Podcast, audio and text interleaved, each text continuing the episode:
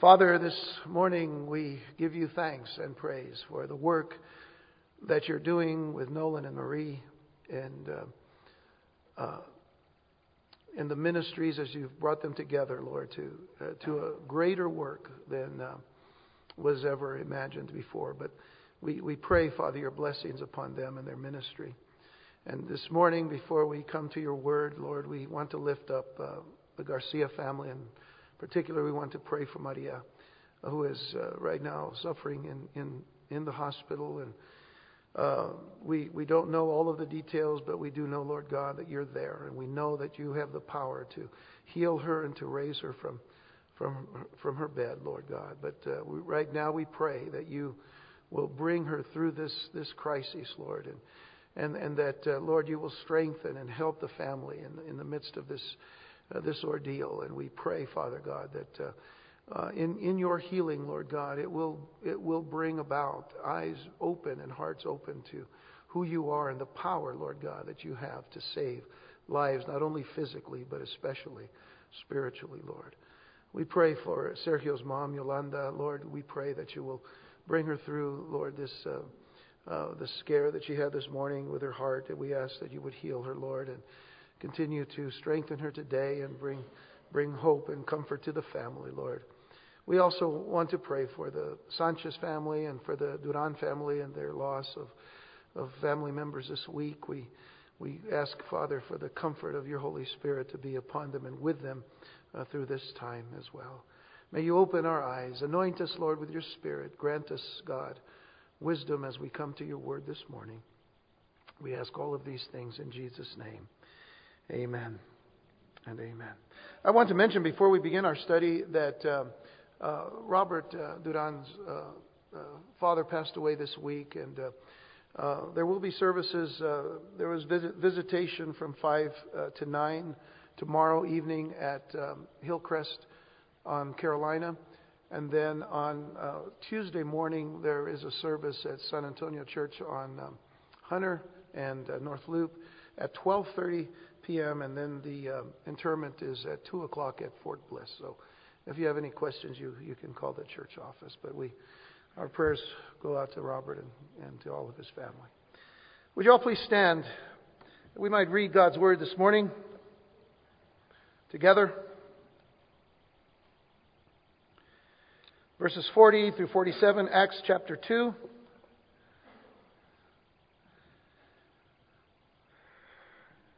Let's read together, let's read aloud.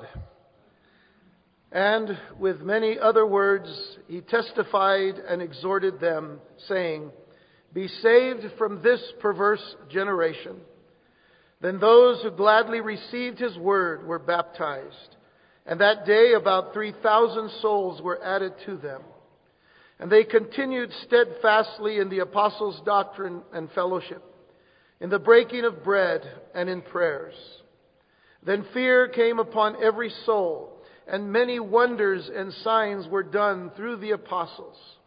Now all who believed were together and had all things in common, and sold their possessions and goods, and divided them among all, as anyone had need. So continuing daily with one accord in the temple and breaking bread from house to house, they ate their food with gladness and simplicity of heart, praising God and having favor with all the people. And the Lord added to the church daily those who were being saved. You all may be seated.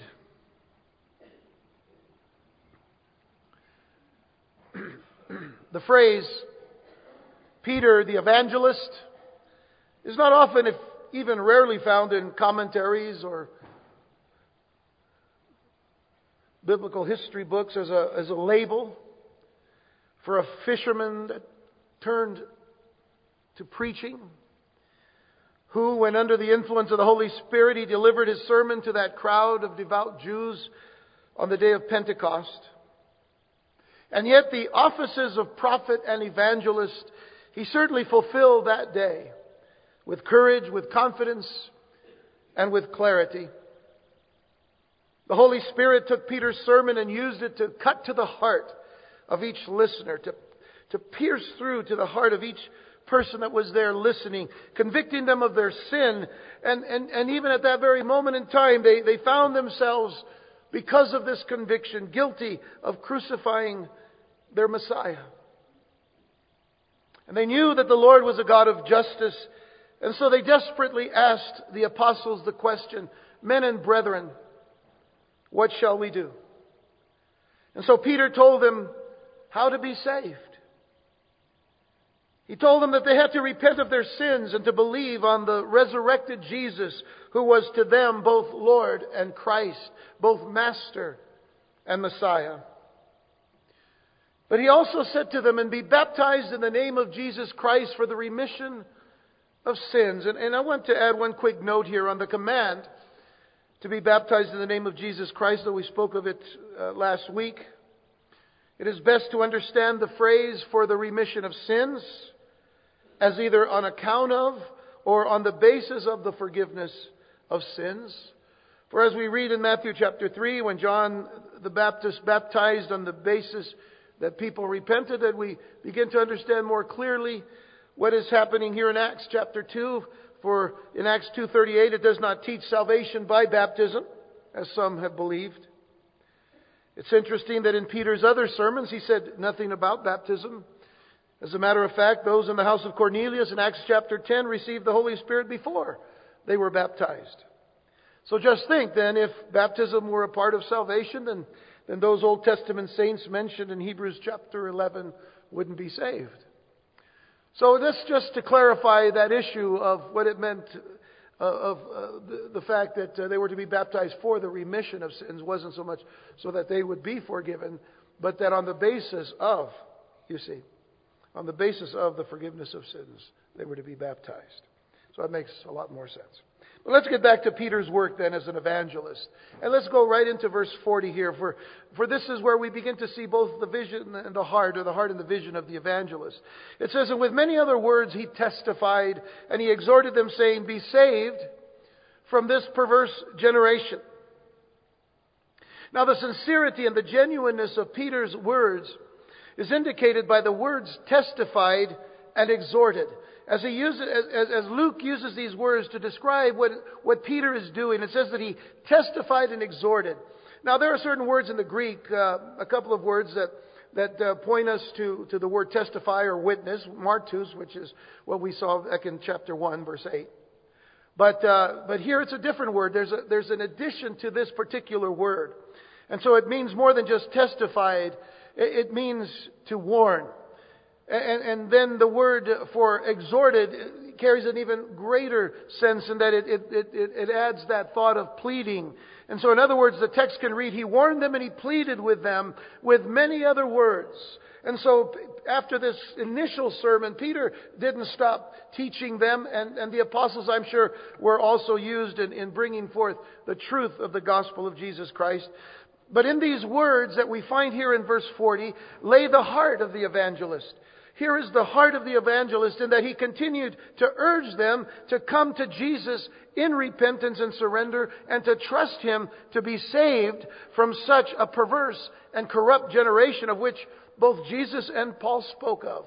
And, and, and, and this again, understand that we can look at one generation, but that's not all that God wants us to, to focus upon here. For example, Matthew chapter 16, Jesus spoke of this particular uh, generation uh, uh, of that time. It says in verses 1 through 4, it says, The Pharisees and the Sadducees came and they tested him, asking that he should show them a sign from heaven. And he answered and said to them, When it is evening, you say, It will be fair weather, for the sky is red.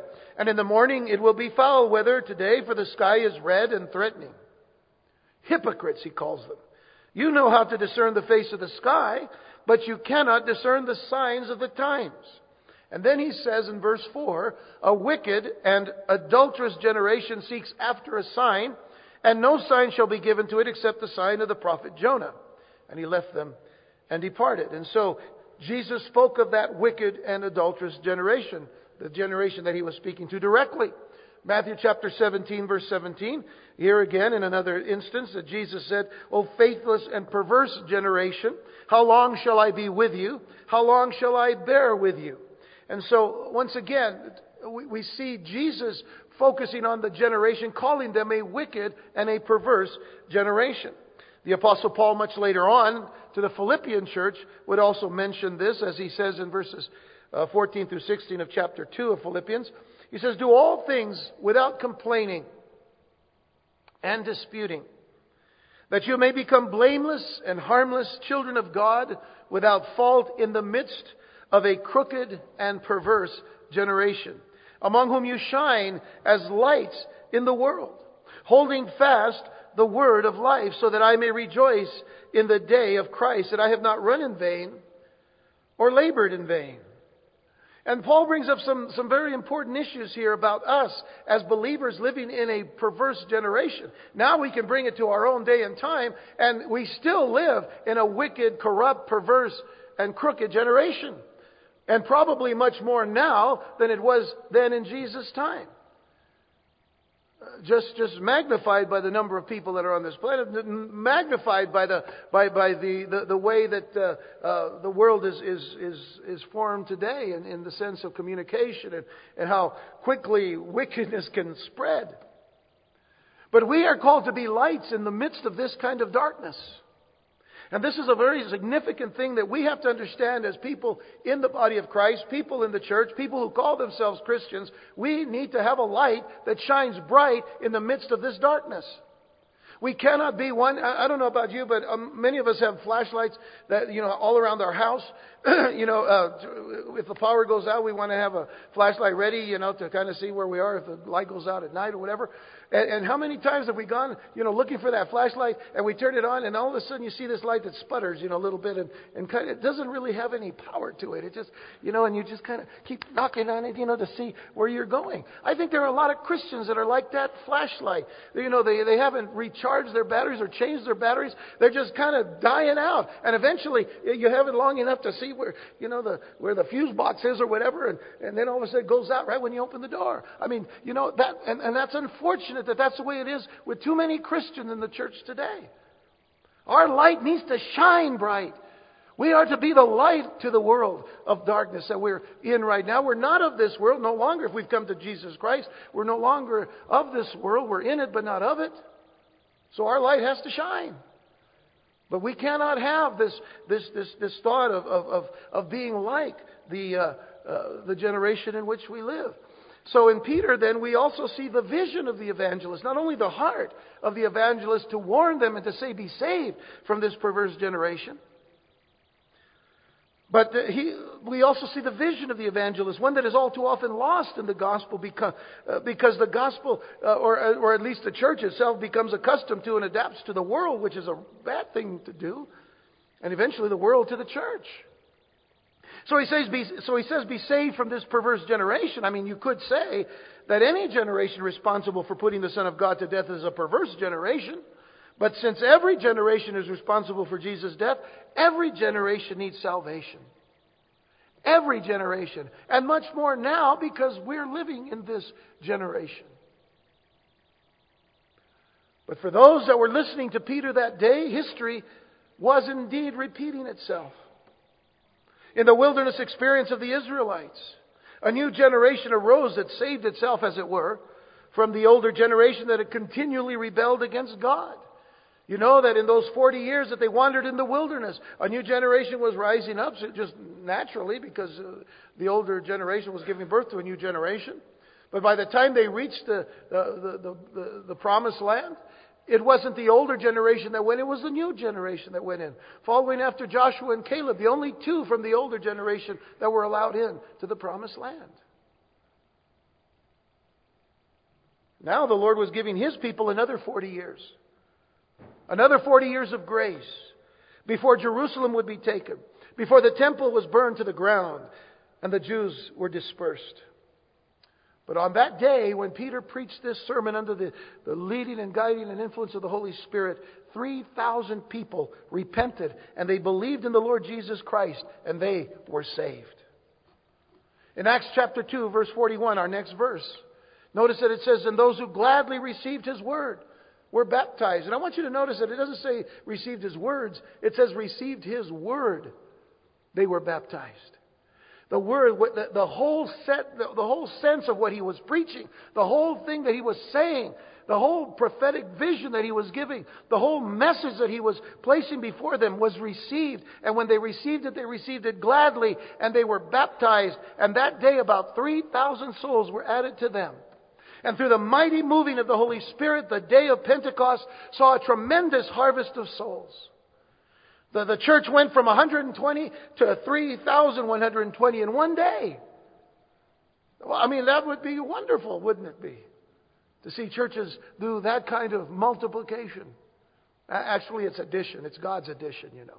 God's addition is a lot better than our multiplication anyway. But as people made their decision for Christ, they were stepping out of darkness into God's marvelous light. They were stepping from death into life. They were stepping out of wrath into God's amazing grace. They were stepping out of sin into Jesus Himself. And they received Peter's word gladly. They received it gladly. And, and, and, and I want you to understand that this, this is what, which, what we should be seeing when a person lays out his heart before God and says, God, I'm a sinner. Lord, I have sinned against you uh, mightily, and I, and I just, I repent of my sins, and I turn to you, and I turn to the mercy and the grace uh, that you have through what Jesus Christ did on the cross for me. And, and, and Lord, I, I, I, need a new heart. I need a new mind. But Lord, I surrender myself to you. And, and, and you know, when, when a person acknowledges, you know, and confesses with his mouth the Lord Jesus and believes in his heart that he's risen from the dead, it says, you shall be saved. And so when a person comes to that salvation in Christ, we should receive everything gladly. And we should know that gladness is going to be uh, just distinctive in, in a person's life. You know, it, it's, it's sad to me sometimes when I think that, you know, sometimes we're so quick to want to just have somebody say a prayer that we don't ever see the gladness, you know, because we've never taken them from death to life. We never made them realize that if they stay in their sins, they're, I mean, they're going to be the most miserable people in all the world.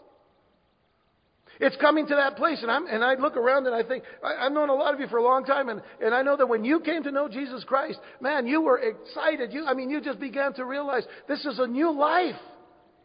It wasn't like you said a prayer and you went home and you went and bought a pizza and just ate your pizza and got up in the morning, you know, feeling sick. You just didn't, you know, you just didn't say a prayer and say, well, okay, I'm saved, and then you went home and, and you know, got, you know, heartburn. You, you understand what I'm saying? Something changed. Something became new in your life. All of a sudden, priorities changed. Things changed. And you just said, well, you know, this is great.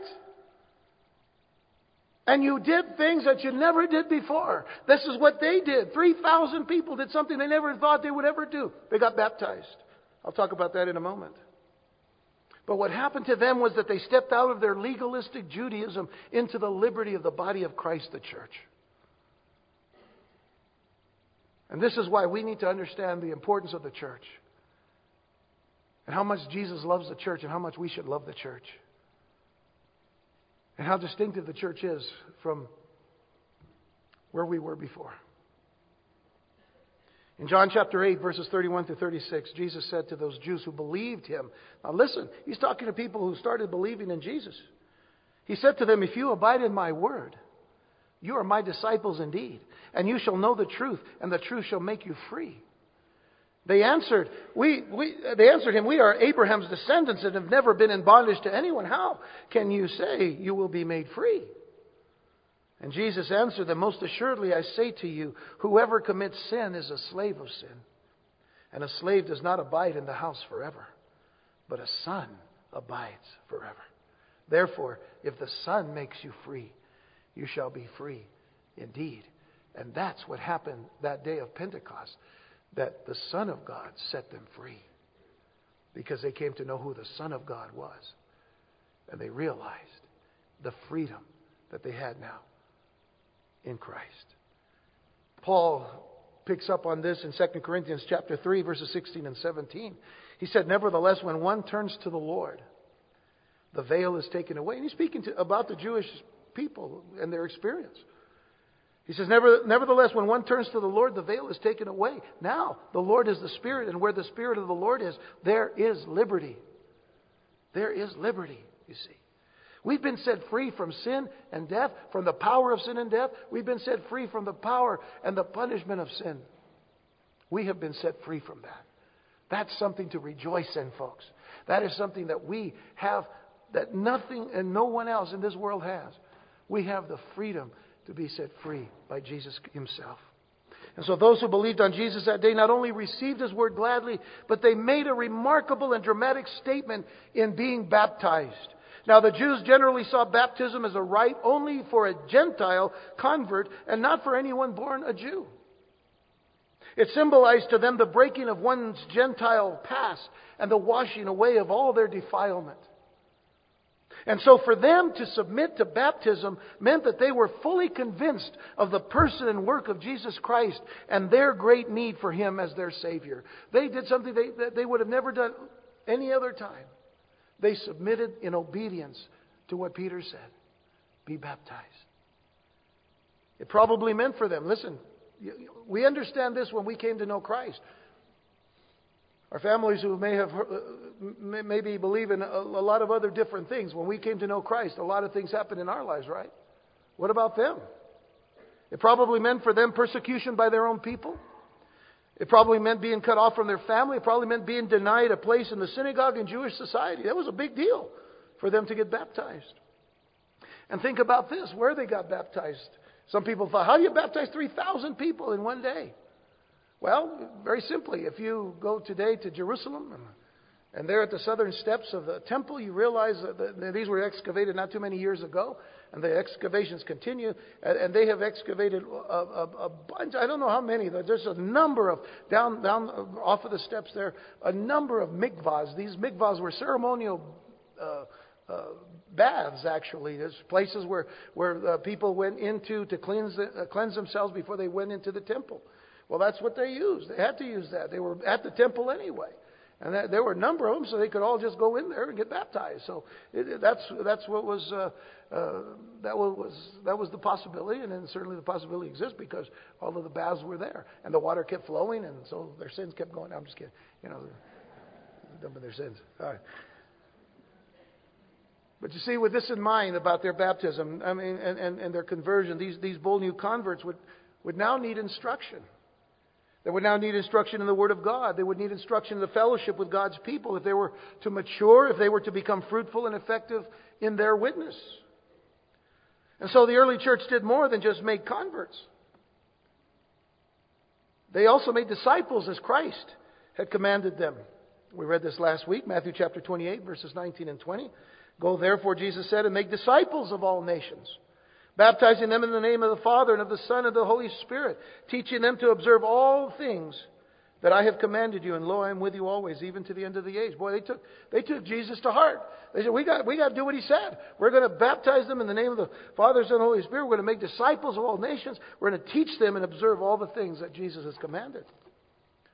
And so in verse 42 now of our text in Acts chapter 2, it says, And they continued steadfastly Speaking of those who were baptized, speaking of those who came to, to receive the, the Word of God gladly and the, and the salvation of, of Christ gladly, it says they continued steadfastly in the apostles' doctrine and fellowship, in the breaking of bread, and in prayers. And this morning, I really want to focus wholeheartedly on this, on these two words, continued steadfastly. We oftentimes skip over that awfully quickly when we read this. We like to read about the apostles' doctrine and fellowship, breaking of bread and prayers, and these certainly are the four hallmarks of the church. But we, we, we, we, we sometimes just kind of skim over the continued steadfastly. I don't want to do that. You see, Luke, Luke describes for us the early church by informing us that the believers in it were set apart and characterized by their devotion to the apostles' teaching, to fellowship with one another, to the breaking of bread, and to prayer. That they continued steadfastly in these things tells us that the growth and development of their newly acquired spiritual life would take priority over everything else in their lives. They were completely and totally devoted to these four things. In other words, they were completely and totally devoted to Jesus Christ completely and totally devoted to Jesus Christ. This would take priority in their life above everything else. I want you to think about that thought because I want you to ask yourself is anything taking priority over my spiritual life? Is anything taking priority over my service to Jesus Christ and my service for Jesus Christ?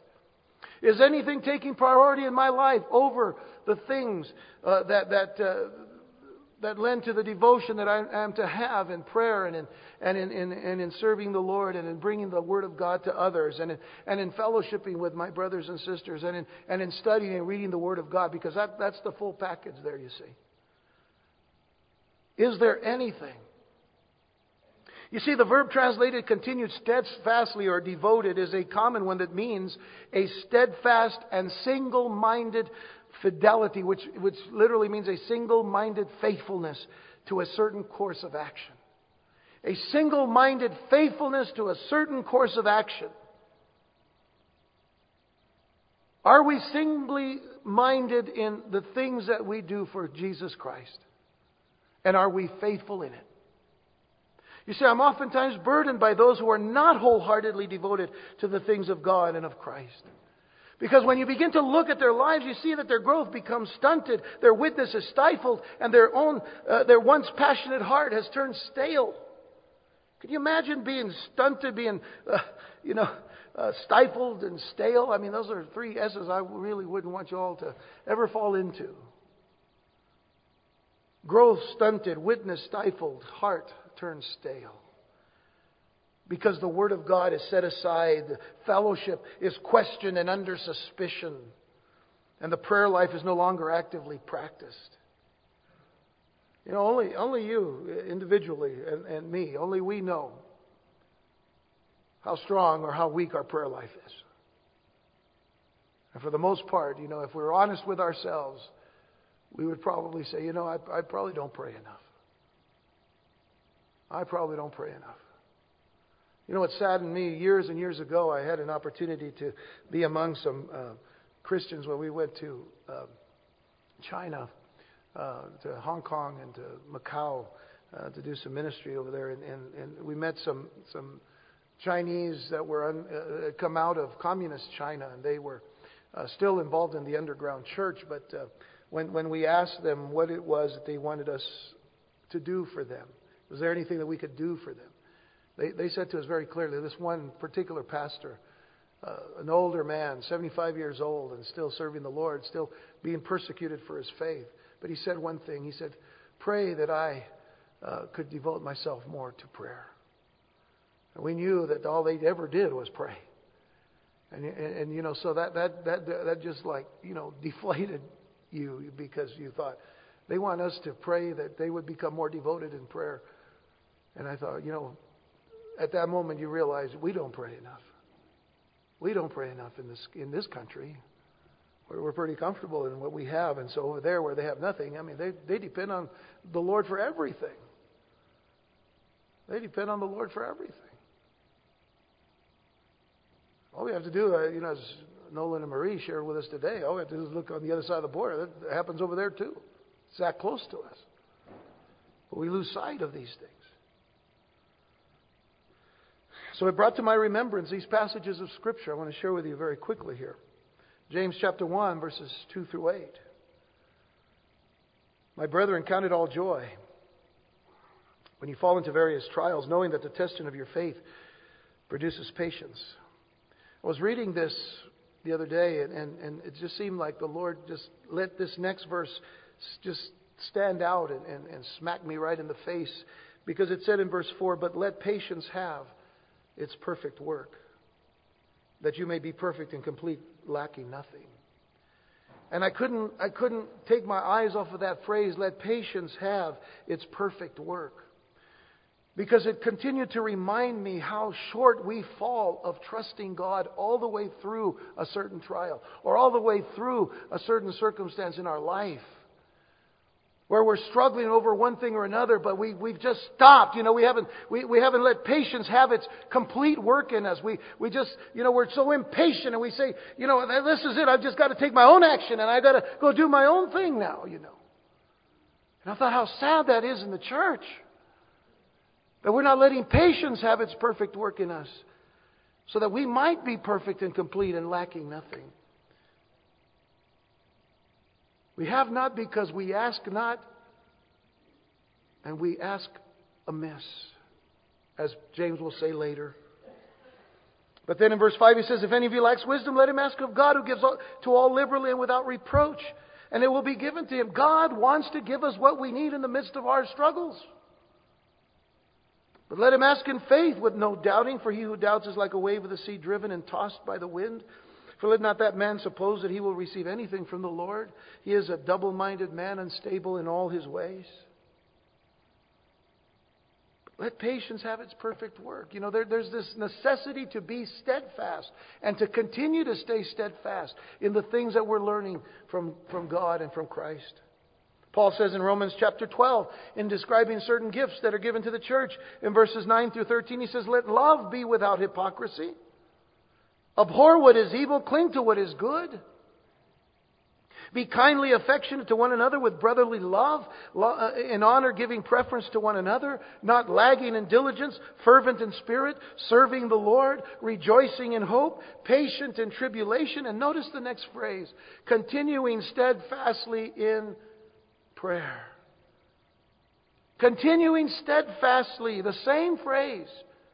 Continuing steadfastly in prayer, distributing to the needs of the saints, given to hospitality, so on and so forth. Continuing. Colossians 4, 2, uh, verse 2 continue earnestly in prayer, he says, being vigilant in it with thanksgiving you know, it brings to mind that we're falling short. I, I you know, I, I'm not just speaking at you, I'm speaking to all of us here. We're falling short of what God has called us to do. I think of Hebrews chapter 3, verses 12 to 14, where, where he says, uh, Beware, brethren, lest there be in any of you an evil heart of unbelief in departing from the living God. When we begin to do those things that don't honor God any longer, we do the things that only please us. Guess what? This is what's happening. A, an evil heart of unbelief. And he's not speaking to unbelievers, he's speaking to believers. And he says, But exhort one another daily. Folks, that's what I'm doing here today. I am exhorting you today, as it is today. Exhort one another daily while it is called today, lest any of you be hardened through the deceitfulness of sin. For we have become partakers of Christ if we hold the beginning of our confidence steadfast to the end. Boy, this, this should stir our hearts up here this morning. We live in perilous, dangerous times, and it would behoove us to heed the warnings of Scripture while it is still day, knowing that Jesus is coming soon. Be filled with the Holy Spirit that you would continue steadfastly in the ways of Christ. He is coming. Why are we not living as we think that He may, you know, as we know that He could come at any moment? how things have to change, how our perspective needs to change. In effect, for many of us, it has to change back to the way it was when we first came to Christ. When we had that, that, uh, that love, that first love, that, de- that uh, devotion, you know, that, that determination in our heart to let everyone know that Jesus was coming. And so this, this is that heart that I don't want you to leave here without that thought that we need to be focused. This isn't just a history lesson for us. This is, this is speaking to us now. We're living in a crooked and perverse generation. Now, the four things that are the hallmarks of the church. Let's look at the first one the apostles' doctrine. This was the first mark of the infant church. It was marked by truth. Truth. The Holy Spirit was already beginning to fulfill Christ's promise that he would bring to the remembrance of the apostles all the teachings of Jesus and open their hearts and minds to these new truths. Now, they were new truths to them because they were kind of in the old uh, legalism, you know, and so it was just, you know, new truths to them, but it was truth. The apostles were witnesses of his resurrection and ascension, and they taught the new believers everything they knew about the Lord. Now, we ourselves cannot grow and, and mature in, in Christ unless we read, unless we hear the Word of God taught. That's what you get when you come here every Sunday morning, every Saturday night, every Wednesday night, every Tuesday night with the ladies, uh, every Saturday morning with the men. The Word of God is going to be taught. Listen, read, hear, absorb, use, believe. In this, we want to be unoriginal. You know, we, we have so many people say, well, listen, we have to have a, an original, uh, you know, thing about our ministry. Our ministry is original and is, you know what? Don't be original. Be unoriginal. You know why I say that? Because we don't have our own doctrine. It's the apostles' doctrine. So be unoriginal. Just teach their doctrine. Quit trying to make it yours or trying to change it so it could be, you know, original. Man, let's get back into the old, old Word of God, which is still new. It's never gotten old. Because it's spiritual. And it's spiritual truth. And spiritual truth will never grow old. These same words that were taught 2,000 years ago on the day of Pentecost, we're, we're hearing them today. It's the apostles' doctrine, it's not ours. The teaching must emphasize the person and work of Jesus Christ. How many times have you heard the name of Jesus Christ today? Uh, if you didn't count, then you know you realize you can't, because that's what we're going to focus on. That's what uh, Nolan said a whole lot when he was talking about the just teaching Jesus Christ. That's what it's about. Truth, you see. Truth, blessed with His grace, blessed with His mercy and His love. But they were also then not only to uh, uh, to be in the in the apostles' doctrine, but they were also to continue steadfastly in fellowship. Fellowship. Now, let me first of all tell you what fellowship isn't. Let me tell you what fellowship isn't. It isn't God's people getting together to be busybodies and gossips, using the guise of prayer for others as an excuse to pass on the latest tidbits about the faults of others. That is not fellowship. You know why I say that? Paul in, in 1 Timothy chapter 5 verse 13 said to them, he says, besides they learn to be idle, wandering, or I should say wandering about from house to house. Now that's significant because we're going to learn that the early church went from house to house. So here he says to them, uh, well, besides they, they learn to be idle, wandering about from house to house, and not only idle, but also gossips and busybodies, saying things that, uh, which they ought not. So you real, realize I wasn't being original when I told you that the fellowship isn't about, uh, you know, being busybodies and gossips. Paul already beat me to it. But you see, I, I mention this because we ought, we ought to realize what fellowship really is. Fellowship is the English translation of the Greek word koinonia. And it isn't even the best way to establish the, the understanding of, of, of, koinonia, but it, but it means more than just to share, because we've often said, we know koinonia means to share. Well, it means more than that. It, it is a very deep and rich word that involves, and, and I'm going to give you a whole long definition here, so you can catch as many of them as you want, but, but it's a word that involves mutual responsibilities to encourage one another in spiritual growth a connection and unity with all other believers in the church since we share in the very nature of Jesus. We share in the same guide for life, the same love for God, the same desire to worship Him, the same struggles and victories, the same calling for living for Him, and the same joy of communicating the good news to others. There's your definition of koinonia. If you missed it, get the tape. Whereas the apostles' doctrine was the truth,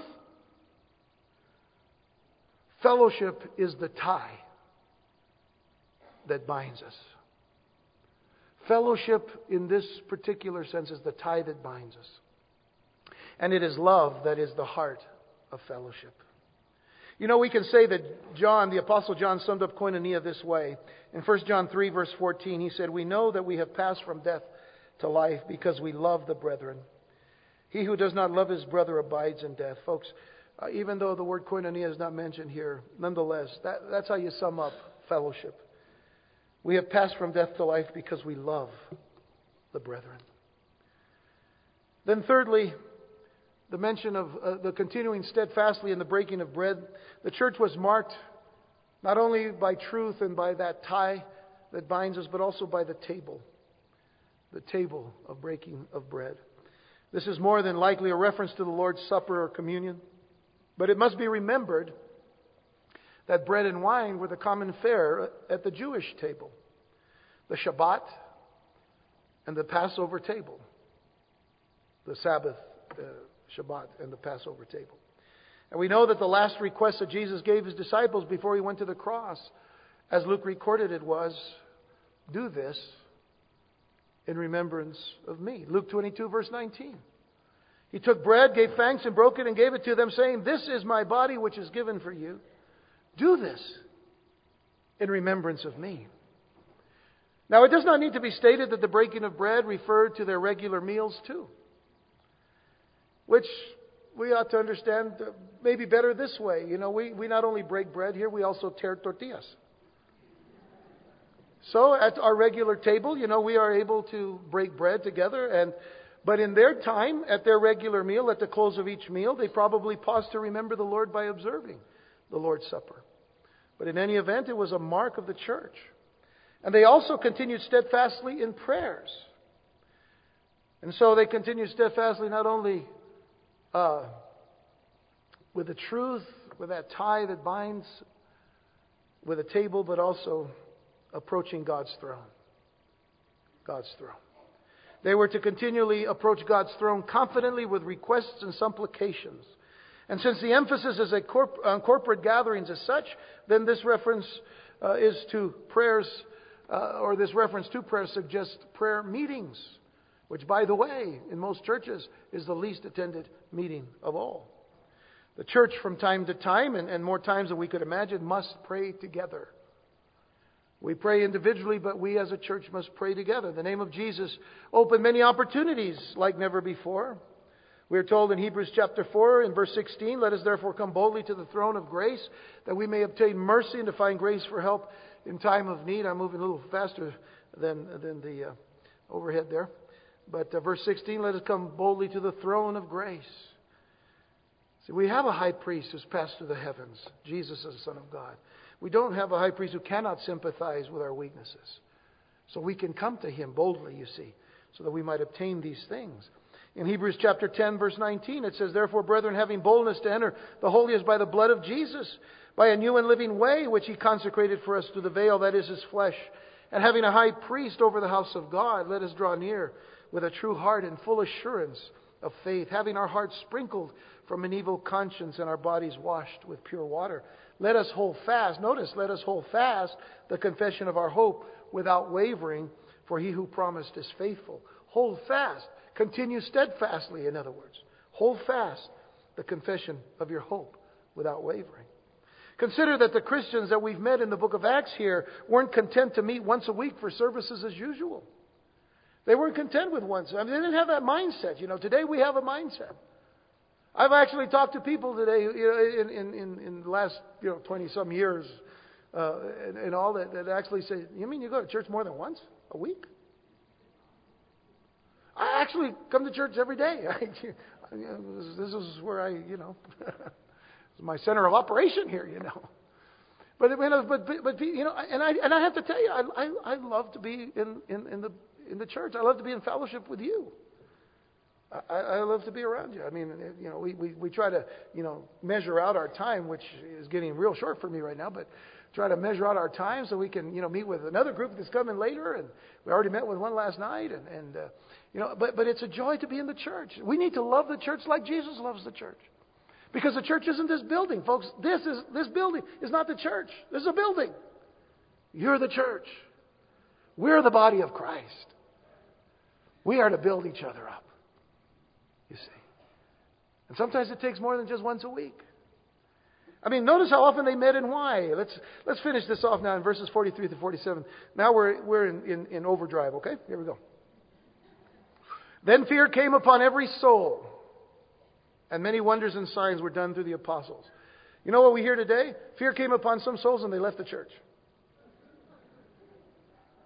Fear came upon some people and they went someplace else. Folks, this is the fear of God. This is the fear of reverence. And they began, when they feared God, they began to see things happen. It's time we start fearing God again, to see God do great and mighty things in our midst. There were the wonders, the signs were done through the apostles, and now it says all who believed were together. Koinonia. And had all things in common. Koinonia. And they sold their possessions and good and divided them among all as anyone had need. They shared everything, koinonia. And so continuing daily, continuing daily with one accord in the temple and breaking bread from house to house, not breaking hearts and lives by telling gossip and all. You see the, you see the connection now? Breaking bread from house to house. They ate their food with gladness and simplicity of heart. Folks, that's, that's our desire here. To simply teach the simple truth of God's Word. To break that bread and to eat it and to know it as something that is living and alive for us and in us. Praising God and having favor with all the people. You know, even the people that didn't like them, they had to say, but they're different. Because they had the love of Christ. And what did the Lord do? He added to the church daily those who were being saved. So we don't know how many after that 3,000 that first day. How many more came? Because later on we find that 5,000 more came. That's 8,000, but we don't know between the 3 and the 5 how many more were coming. But I want you to think about this. Don't worry about the numbers. Think about this. With that heart, no complaining, no criticizing, no envy, no strife The fruit of the Spirit was so evident in the early church love, joy, peace, long suffering, gentleness, goodness, faith, meekness, temperance, or self control. All of them operating because the Spirit of God was in the church, the people. I'm going to close with this one simple statement. Take it for what it's worth. What Jesus has given us is simple things to do. What Jesus has given us is simple things to do. The hard thing is to do them faithfully. Let's pray.